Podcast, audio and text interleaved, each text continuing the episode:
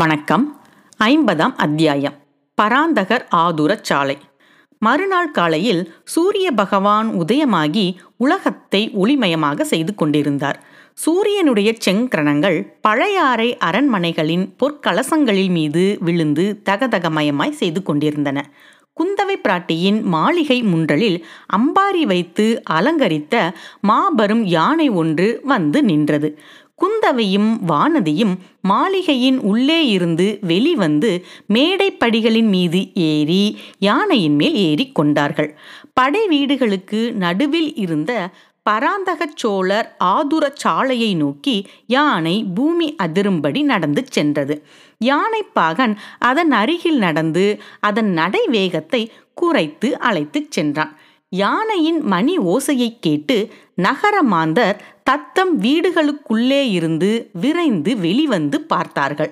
பெண்ணரசிகள் இருவரையும் கண்டதும் அவர்கள் முகம் மலர்ந்து கைகூப்பி நின்று முகம்மன் செலுத்தினார்கள். மற்ற வீதிகளை கடந்து யானை படை வீடுகள் இருந்த நகரத்தின் பகுதியை அடைந்தது.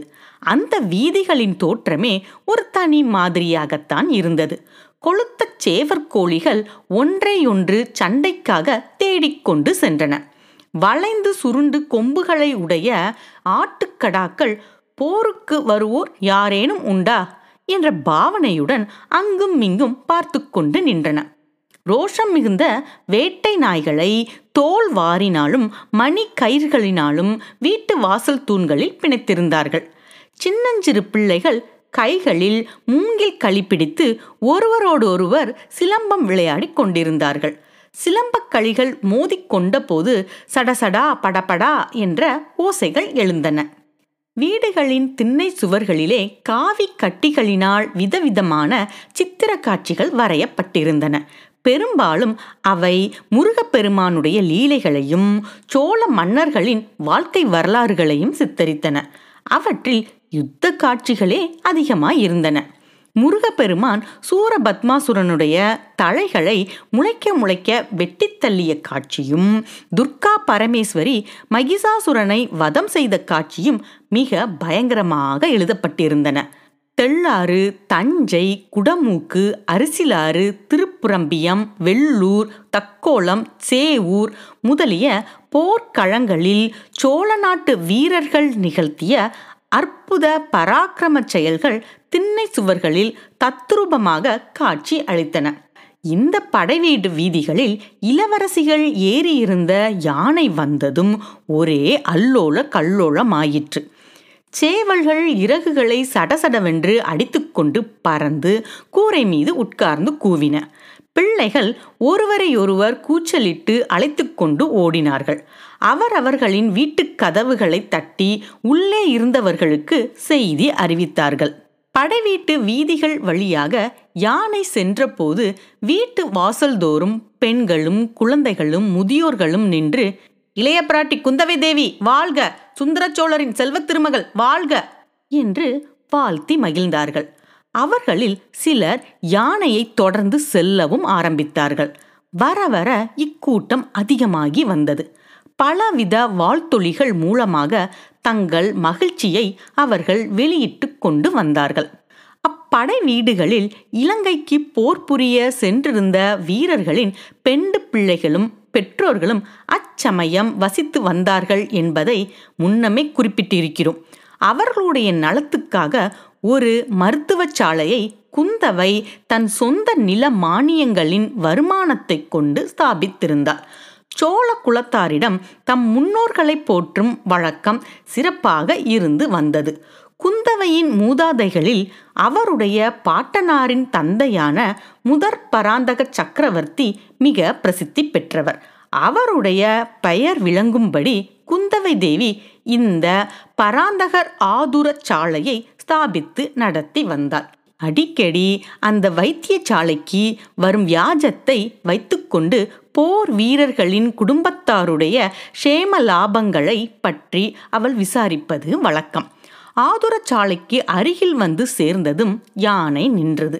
முன்னங்கால்களை முதலில் மடித்து பிறகு பின்னங்கால்களையும் மடித்து அது தரையில் படுத்து கொண்டது. பெண் அரசிகள் இருவரும் யானை மேலிருந்து பூமியில் இறங்கினார்கள். யானை சிறிது நகர்ந்து அப்பால் சென்றதும் ஜனக்கூட்டம், முக்கியமாக பெண்கள் குழந்தைகளின் கூட்டம் தேவிமார்களை நெருங்கி சூழ்ந்து கொண்டது. ஆதுரச்சாழை உங்களுக்கெல்லாம் உபயோகமாய் இருக்கிறதல்லவா? வைத்தியர்கள் தினந்தோறும் வந்து தேவையானவர்களுக்கு மருந்து கொடுத்து வருகிறார்கள் அல்லவா என்று இளவரசி கேட்டாள்.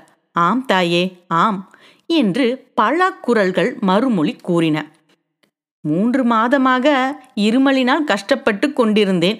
ஒரு வாரம் வைத்தியரிடம் மருந்து வாங்கி சாப்பிட்டதில் குணமாகி விட்டது என்றாள் ஒரு பெண்மணி. அம்மா, என் மகன் மரத்தில் மேல் ஏறி விழுந்து காலை ஒடித்து கொண்டான். வைத்தியர் கட்டு போட்டுவிட்டு பதினைந்து நாள் மருந்து கொடுத்தார். சுகமாகி விட்டது. இப்போது துள்ளி ஓடி விளையாடுகிறான். மறுபடி மரத்தின் மேல் ஏறவும் ஆரம்பித்து விட்டான் என்றாள் இன்னொரு ஸ்திரீ. என் தாயாருக்கு கொஞ்ச காலமாக கண் மங்கலடைந்து வந்தது. ஒரு மாதம் இந்த ஆதுரச்சாலைக்கு வந்து மருந்து போட்டு கொண்டு வந்தாள். இப்போது கண் அவளுக்கு நன்றாய் தெரிகிறது என்றாள் இளம் பெண் ஒருத்தி. பார்த்தாயா வானதி, நம் தமிழகத்தில் வாழ்ந்த முன்னோர்கள் எப்பேற்பட்டவர்கள்! இன்ன வியாதியை இன்ன மூலிகையினால் தீர்க்கலாம் என்று அவர்கள் எப்படித்தான் கண்டுபிடித்தார்களோ தெரியவில்லை என்றாள் குந்தவை பிராட்டி.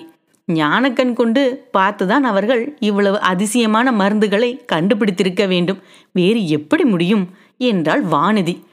எவ்வளவோ அதிசயமான மருந்துகளை அவர்கள் கண்டுபிடித்திருப்பது உண்மைதான். ஆனால் உன்னை போல் மனோவியாதியினால் வருந்துகிறவர்களுக்கு மருந்து ஒன்றும் கண்டுபிடிக்கவில்லையே, என்ன செய்வது? அக்கா, எனக்கு ஒரு மனோவியாதியும் இல்லை. கருணை கூர்ந்து இவ்விதம் அடிக்கடி சொல்லாதிருங்கள். என் தோழிகள் ஓயாது என்னை பரிகசித்து என் பிராணனை வாங்குகிறார்கள். நன்றாக வேண்டுமடி, உனக்கு உலகத்தில் ஒரு கவலையும் இல்லாமல் வாழ்ந்து வந்த என் தம்பியின் மனம் பேதலிக்கும்படி செய்துவிட்டாயல்லவா? ஒவ்வொரு தடவையும் இலங்கையிலிருந்து ஆள் வரும்போதெல்லாம் உன் உடம்பு எப்படி இருக்கிறது என்று கேட்டு அனுப்புகிறானே என்றாள் இளைய பிராட்டி. இதற்குள் வைத்தியருக்கு வழிவிடுங்கள், வைத்தியருக்கு வழிவிடுங்கள் என்று கோஷம் கேட்டது. அங்கே சூழ்ந்து நின்றவர்களை காவலர்கள் விளக்கினார்கள். ஆதுரச்சாலையின் வயது முதிர்ந்த தலைமை வைத்தியர் வந்து இளவரசிகளை வரவேற்று உபசரித்தார். வைத்தியரே, கோடிக்கரை பக்கத்து காடுகளில் சில உயர்ந்த மூலிகைகள் இருக்கின்றனவென்று சொன்னீரல்லவா? அங்கே போய் வருவதற்காக ஓர் வாலிப வீரரை அனுப்பினேனே, அவர் வந்தாரா என்று குந்தவை கேட்டாள். ஆம் தாயே, அந்த சூடியையான இளம் பிள்ளை வந்தான். ஈசான சிவபட்டர் அழைத்து கொண்டு வந்தார். அவனுடன் என் மகன் ஒருவனை அனுப்பி வைக்கிறேன். என் மகன் கோடிக்கரையிலிருந்து திரும்பி வந்து விடுவான். தாங்கள் அனுப்பிய வீரன் இலங்கை தீவிக்கும் போய் வருவதாக சொல்கிறான்.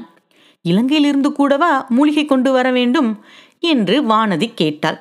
ஆம் தாயே, லக்ஷ்மணருடைய உயிரை காப்பாற்றுவதற்காக அனுமர் சஞ்சீவி பர்வதம் கொண்டு வந்தபோது கோடிக்கரை வழியாகத்தான் கடலை தாண்டினாராம்.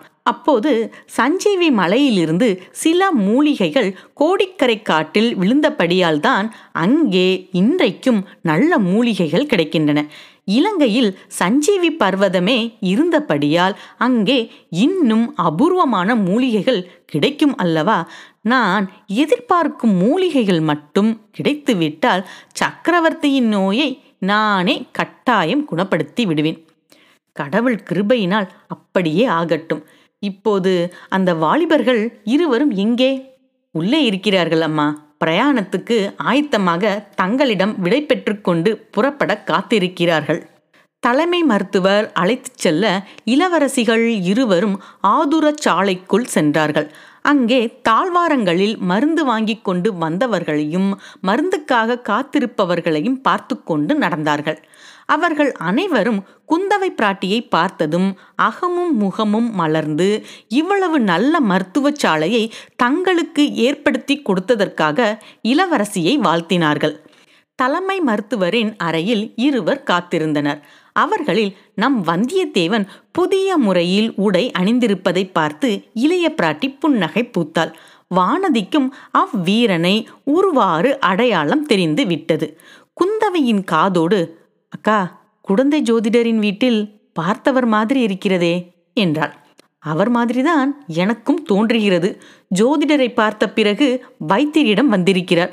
உன் மாதிரியே இவருக்கும் ஏதாவது சித்தக்கோளாறு போலிருக்கிறது என்று சொல்லிவிட்டு வந்தியத்தேவனை பார்த்து, ஏனையா, சக்கரவர்த்தியின் உடல் நலத்துக்காக மூலிகை கொண்டு வருவதற்கு இலங்கைக்கு போக ஒப்புக்கொண்டவர் நீர்தானா என்று கேட்டாள். வந்தியத்தேவனுடைய கண்களும் கண் இமைகளும் வேறு ஏதோ இரகசிய பாஷையில் பேசின. அவன் வாயினால், ஆம் இளவரசி, நான் தான் இலங்கைக்கு போகிறேன். ஒருவேளை அங்கு இளவரசரை பார்த்தாலும் பார்ப்பேன். அவருக்கு ஏதாவது செய்தி சொல்ல வேண்டுமா என்று கேட்டான். பார்த்தால் அவசியம் இந்த செய்தியை சொல்லுவீர். கொடும்பாலூர் இளவரசி வானதிக்கு உடம்பு சரியாகவே இல்லை. அடிக்கடி நினைவு இழந்து முர்ச்சை போட்டு விழுகிறாள். இளவரசியை சுய பிரஜையோடு பார்க்க வேண்டுமானால் உடனே புறப்பட்டு வர வேண்டும் என்பதாக தெரிவிக்க வேண்டும் என்றாள் இளைய பிராட்டி. அப்படியே தெரிவிக்கிறேன் அம்மினி என்று கூறி வந்தியத்தேவன் வானதியை நோக்கினான். குந்தவையின் வார்த்தைகளை கேட்டதும் உடனே நாணத்தினால் வானதியின் இனிய முகம் இன்னும் பன்மடங்கு அழகு பெற்று பொலிந்தது. பொங்கி வந்த நாணத்தையும் கூச்சத்தையும் சமாளித்து கொண்டு வானதி தட்டு தடுமாறி, ஐயா, அப்படியொன்றும் தாங்கள் சொல்லிவிட வேண்டாம், ரொம்பவும் தங்களை கேட்டுக்கொள்கிறேன். கொடும்பாலூர் வானதி இளைய பிராட்டையின் போஷணையில் தினமும் நாலு வேளை உண்டு உடுத்து சுகமாக இருப்பதாக தெரியப்படுத்துங்கள் என்றாள். அப்படியே தெரிவித்து விடுகிறேன் அம்மணி என்றான் வந்தியத்தேவன். அழகாய் இருக்கிறது. நான் கூறியதையும் அப்படியே தெரிவிக்கிறேன் என்றீர், இவள் சொன்னதையும் அப்படியே தெரிவிக்கிறேன் என்று ஒப்புக்கொள்கிறீரே, இரண்டில் ஏதாவது ஒன்றுதானே உண்மையாக இருக்க முடியும். அதனால் என்ன அம்மணி, வாதி கூறியதையும் பிரதிவாதி சொன்னதையும் அப்படி அப்படியே நான் சொல்லிவிடுகிறேன். எது உண்மை எது இல்லை என்பதையே இளவரசரே நீதிபதியாக இருந்து தீர்மானித்து கொள்ளட்டும் என்று சொன்னான் வந்தியத்தேவன். ஆனால் ஒருவர் சொன்னதை இன்னொருவர் சொன்னதாக மட்டும் மாற்றி சொல்லி விட வேண்டாம், உமக்கு புண்ணியம் உண்டு என்றாள் வானதி. குந்தவை இந்த பேச்சை அத்துடன் நிறுத்த விரும்பி, பைத்தியரே, அரண்மனை திருமந்திர அதிகாரியிடமிருந்து இவர்களுக்கு கொடுத்து அனுப்ப ஓலை கிடைத்ததா என்று கேட்டாள். கிடைத்தது தாயே, சக்கரவர்த்திக்கு வைத்தியம் செய்வதற்காக இவர்கள் மூலிகை கொண்டு வரப்போவதால் வழியிலுள்ள அரசாங்க அதிகாரிகள் எல்லாரும் இவர்கள் கோரும் உதவி செய்ய வேண்டும் என்று பொதுவாக ஓர் ஓலையும், கோடிக்கரை கலங்கரை விளக்க காவலருக்கு தனியாக ஓர் ஓலையும் கிடைத்தன. இவர்களிடம் கொடுத்து விட்டேன் என்றார் வைத்தியர். அப்படியானால் ஏன் தாமதம், உடனே புறப்பட வேண்டியதுதானே என்றாள் இளைய பிராட்டி குந்தவை. ஆம், புறப்பட வேண்டியதுதான் என்றான் வந்தியத்தேவன். ஆனால் உடனே புறப்பட்டுவிடும் காரியம் அவ்வளவு சுலபமாக இல்லை. மருத்துவ சாலையிலிருந்து அவர்கள் வெளியேறி வெளியில் வந்தார்கள். அரச குமாரிகளை ஏற்றிச் செல்ல அம்பாரி யானை காத்திருந்தது. வந்தியத்தேவனையும் அவனுடைய துணைவனையும் ஏற்றிக்கொண்டு காற்றாக பறந்து செல்வதற்கு அரண்மனை குதிரைகள் இரண்டு துடிதுடித்து கொண்டு நின்றன. ஆனால் வந்தியத்தேவனுக்கு திடீர் திடீர் என்று ஏதாவது சந்தேகம் ஏற்பட்டு கொண்டு இருந்தது. குந்தவைக்கும் புதிது புதிதாக எச்சரிக்கை செய்வதற்கு ஏதேனும் விஷயம் தோன்றி கொண்டிருந்தது. போகும் வழியில் அவர்களுக்கு ஏற்படக்கூடிய அபாயங்களை பற்றி குந்தவை முக்கியமாக எச்சரிக்கை செய்தாள். அரச குமாரிகள் அம்பாரி யானை மீது ஏறி கொண்டார்கள். பிறகு வந்தியத்தேவனும் அவனுடைய துணைவனும் குதிரைகள் மீது ஏறினார்கள். யானை புறப்படுகிற வழியாக தோன்றவில்லை. நெடுந்தூரம் பிரயாணம் போகிறவர்கள்தான் முதலில் புறப்பட வேண்டும் என்று குந்தவை குறிப்பினால் தெரியப்படுத்தினாள். வந்தியத்தேவன் மனமின்றி தயக்கத்துடன் குதிரையை திருப்பினான். இன்னும் ஒரு முறை ஆவல் ததும்பிய கண்களுடன் இளவரசியை திரும்பி பார்த்தான். பிறகு குதிரையின் பேரில் கோபம் கொண்டவன் போல் சுளீரென்று ஓர் அடி கொடுத்தான். ரோஷம் மிகுந்த அந்த குதிரை நாலு கால் பாய்ச்சலில் பீத்து கொண்டு பறந்து சென்றது. அவனை தொடர்ந்து போவதற்கு வைத்தியரின் புதல்வன் திணற வேண்டியிருந்தது. யானை திரும்பிச் செல்ல தொடங்கிய பிறகு குந்தவை சிந்தனையில் ஆழ்ந்தாள். இந்த மனதுதான் என்ன விசித்திரமான இயல்பை உடையது. மன்னாதி மன்னர்களையும் வீராதி வீரர்களையும் நிராகரித்த இந்த மனது வழிபோக்கனாக வந்த இவ்வாலிபனிடம் ஏன் இவ்வளவு சத்தை கொள்கிறது? இவன் ஏற்றுக்கொண்ட காரியத்தை வெற்றியுடன் முடித்துக்கொண்டு பத்திரமாய் திரும்ப வேண்டுமே என்று ஏன் இவ்வளவு கவலைப்படுகிறது? அக்கா, என்ன யோசிக்கிறீர்கள் என்ற வானதியின் குரல் குந்தவையை இந்த உலகத்துக்கு கொண்டு வந்தது. ஒன்றுமில்லை வானதி, அந்த வாலிபனுடைய அகம்பாவ சுபாவத்தை பற்றி யோசித்து கொண்டிருந்தேன். அவனிடம் என் தம்பிக்கு ஏன் செய்தி சொல்லி அனுப்பினோம் என்று இப்போது தோன்றுகிறது. ஆமக்கா, அவன் ரொம்ப பொல்லாதவன்தான், பெரிய கொள்ளைக்காரன் என்று கூட சொல்ல தோன்றுகிறது. அது என்ன கொள்ளைக்காரன் என்று எதனால் சொல்கிறாய்? சாதாரண கொள்ளைக்காரர்கள் பொன் வெள்ளி முதலிய பயனற்ற பொருட்களை கொள்ளையடிப்பார்கள். இந்த வாலிபன் சோழவள நாட்டின் குல தெய்வத்தையே கொள்ளையடித்து கொண்டு போய்விடுவான் என்று எனக்கு பயமாயிருக்கிறது. தாங்கள் அதற்கு இடம் கொடுக்க மாட்டீர்கள் அல்லவா என்று வானதி கூறினாள். அடிக்கல்லி, உன்னை போல் என்னையும் நினைத்து விட்டாயா? அப்படியெல்லாம் ஒரு நாளும் நடவாது என்றாள் குந்தவை. யானை திரும்பி சிறிது தூரம் சென்றபோது வீதியில் ஓரிடத்தில் பெண்கள் பலர் கூட்டம் கூடி நிற்பதை அரசிலங்குமரிகள் பார்த்தார்கள். யானையை நிறுத்தச் செய்துவிட்டு, ஏன் கூட்டம் கூடி நிற்கிறீர்கள்? ஏதாவது சொல்ல வேண்டுமா என்று இளைய பிராட்டி குந்தவை கேட்டாள். அந்த பெண்களில் ஒருத்தி முன் வந்து, தாயே, இலங்கையில் உள்ள எங்கள் புருஷர்களை பற்றி ஒரு செய்தியும் இல்லையே. அவர்களுக்கு இங்கே இருந்து அரிசி அனுப்பக்கூடாதென்று தஞ்சாவூர்காரர்கள் தடுத்து விட்டார்களாமே. வயிற்றுக்கு சாப்பாடு இல்லாமல் எப்படியம்மா அவர்கள் சண்டை போட முடியும் என்று கேட்டாள். அதற்காக நீங்கள் கவலைப்பட வேண்டாம். மாமல்லபுரம் துறைமுகத்திலிருந்து அவர்களுக்கு வேண்டிய தானியம் போய்கொண்டு இருக்கிறது. தஞ்சாவூர்காரர்கள் என்ன செய்தாலும் உங்கள் இளவரசர் சும்மா விட்டு விடுவாரா? சோழ நாட்டு மகாவீரர்கள் பட்டினி கிடக்கும்படி பார்த்து கொண்டிருந்து விடுவாரா என்றாள் இளைய பிராட்டி. வேறொரு சந்தர்ப்பமாயிருந்தால் குந்தவை அங்கேயே இறங்கி அந்த பெண்களுக்கு மேலும் சமாதானம் சொல்லியிருப்பாள். இப்போது அவளுடைய மனம் வேறு விதமான சஞ்சலத்துக்கு உள்ளாகி இருந்தபடியால் தனிமையை விரும்பினாள். யானை அரண்மனையை நோக்கிச் சென்றது. நன்றி.